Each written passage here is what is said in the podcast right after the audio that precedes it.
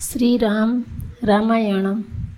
શ્રી રામજીનો અવતાર ફક્ત રાક્ષસોના સંહાર માટે થયો નથી, પણ મનુષ્યને માનવ બનાવવા માટે થયો છે. શ્રી રામજીએ સાંસારિક, આધ્યાત્મિક, ધર્મ નીતિની મર્યાદાની અદબ જાળવી છે. તેનું પાલન કર્યું છે. તેથી તો મર્યાદા પુરુષોત્તમ કહેવાયા.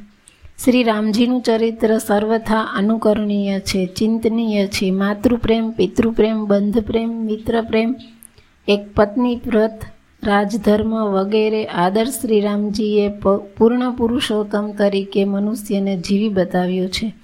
રામજીની લીલા સરળ છે, એમનું નામ પણ સરળ છે, રામ. દસે ઇન્દ્રિયો રૂપી ઘોડાઓને કાબૂમાં રાખી જેનો રથ ઈશ્વર તરફ ચાલે તે દશરથ. આવા દશરથને ત્યાં જ રામ પુત્ર રૂપે આવ્યા.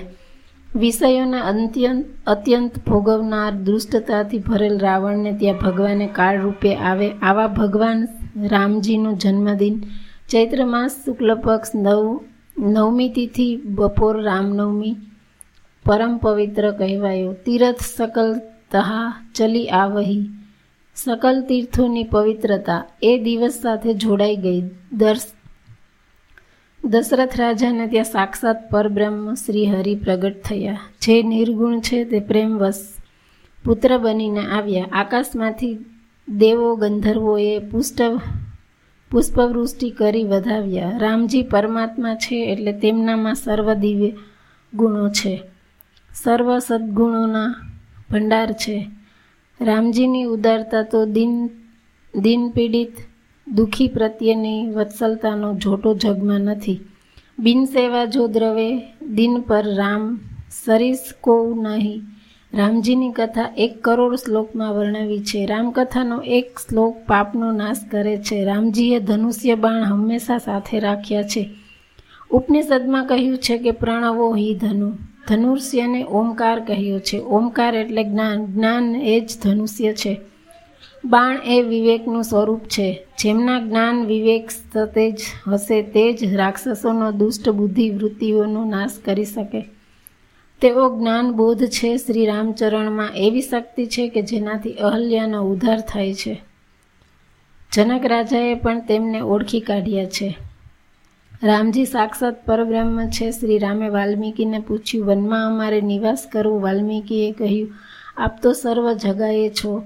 તેથી તો રામ નામ અમૃત કરતાં પણ શ્રેષ્ઠ ભવરોગની દવા છે. રામાયણ એ તો શ્રી રામજીનું નામ સ્વરૂપ છે. રામાયણનો એક એક કાંડ રામજીનું અંગ છે. બાલકાંડ એ ચરણ છે.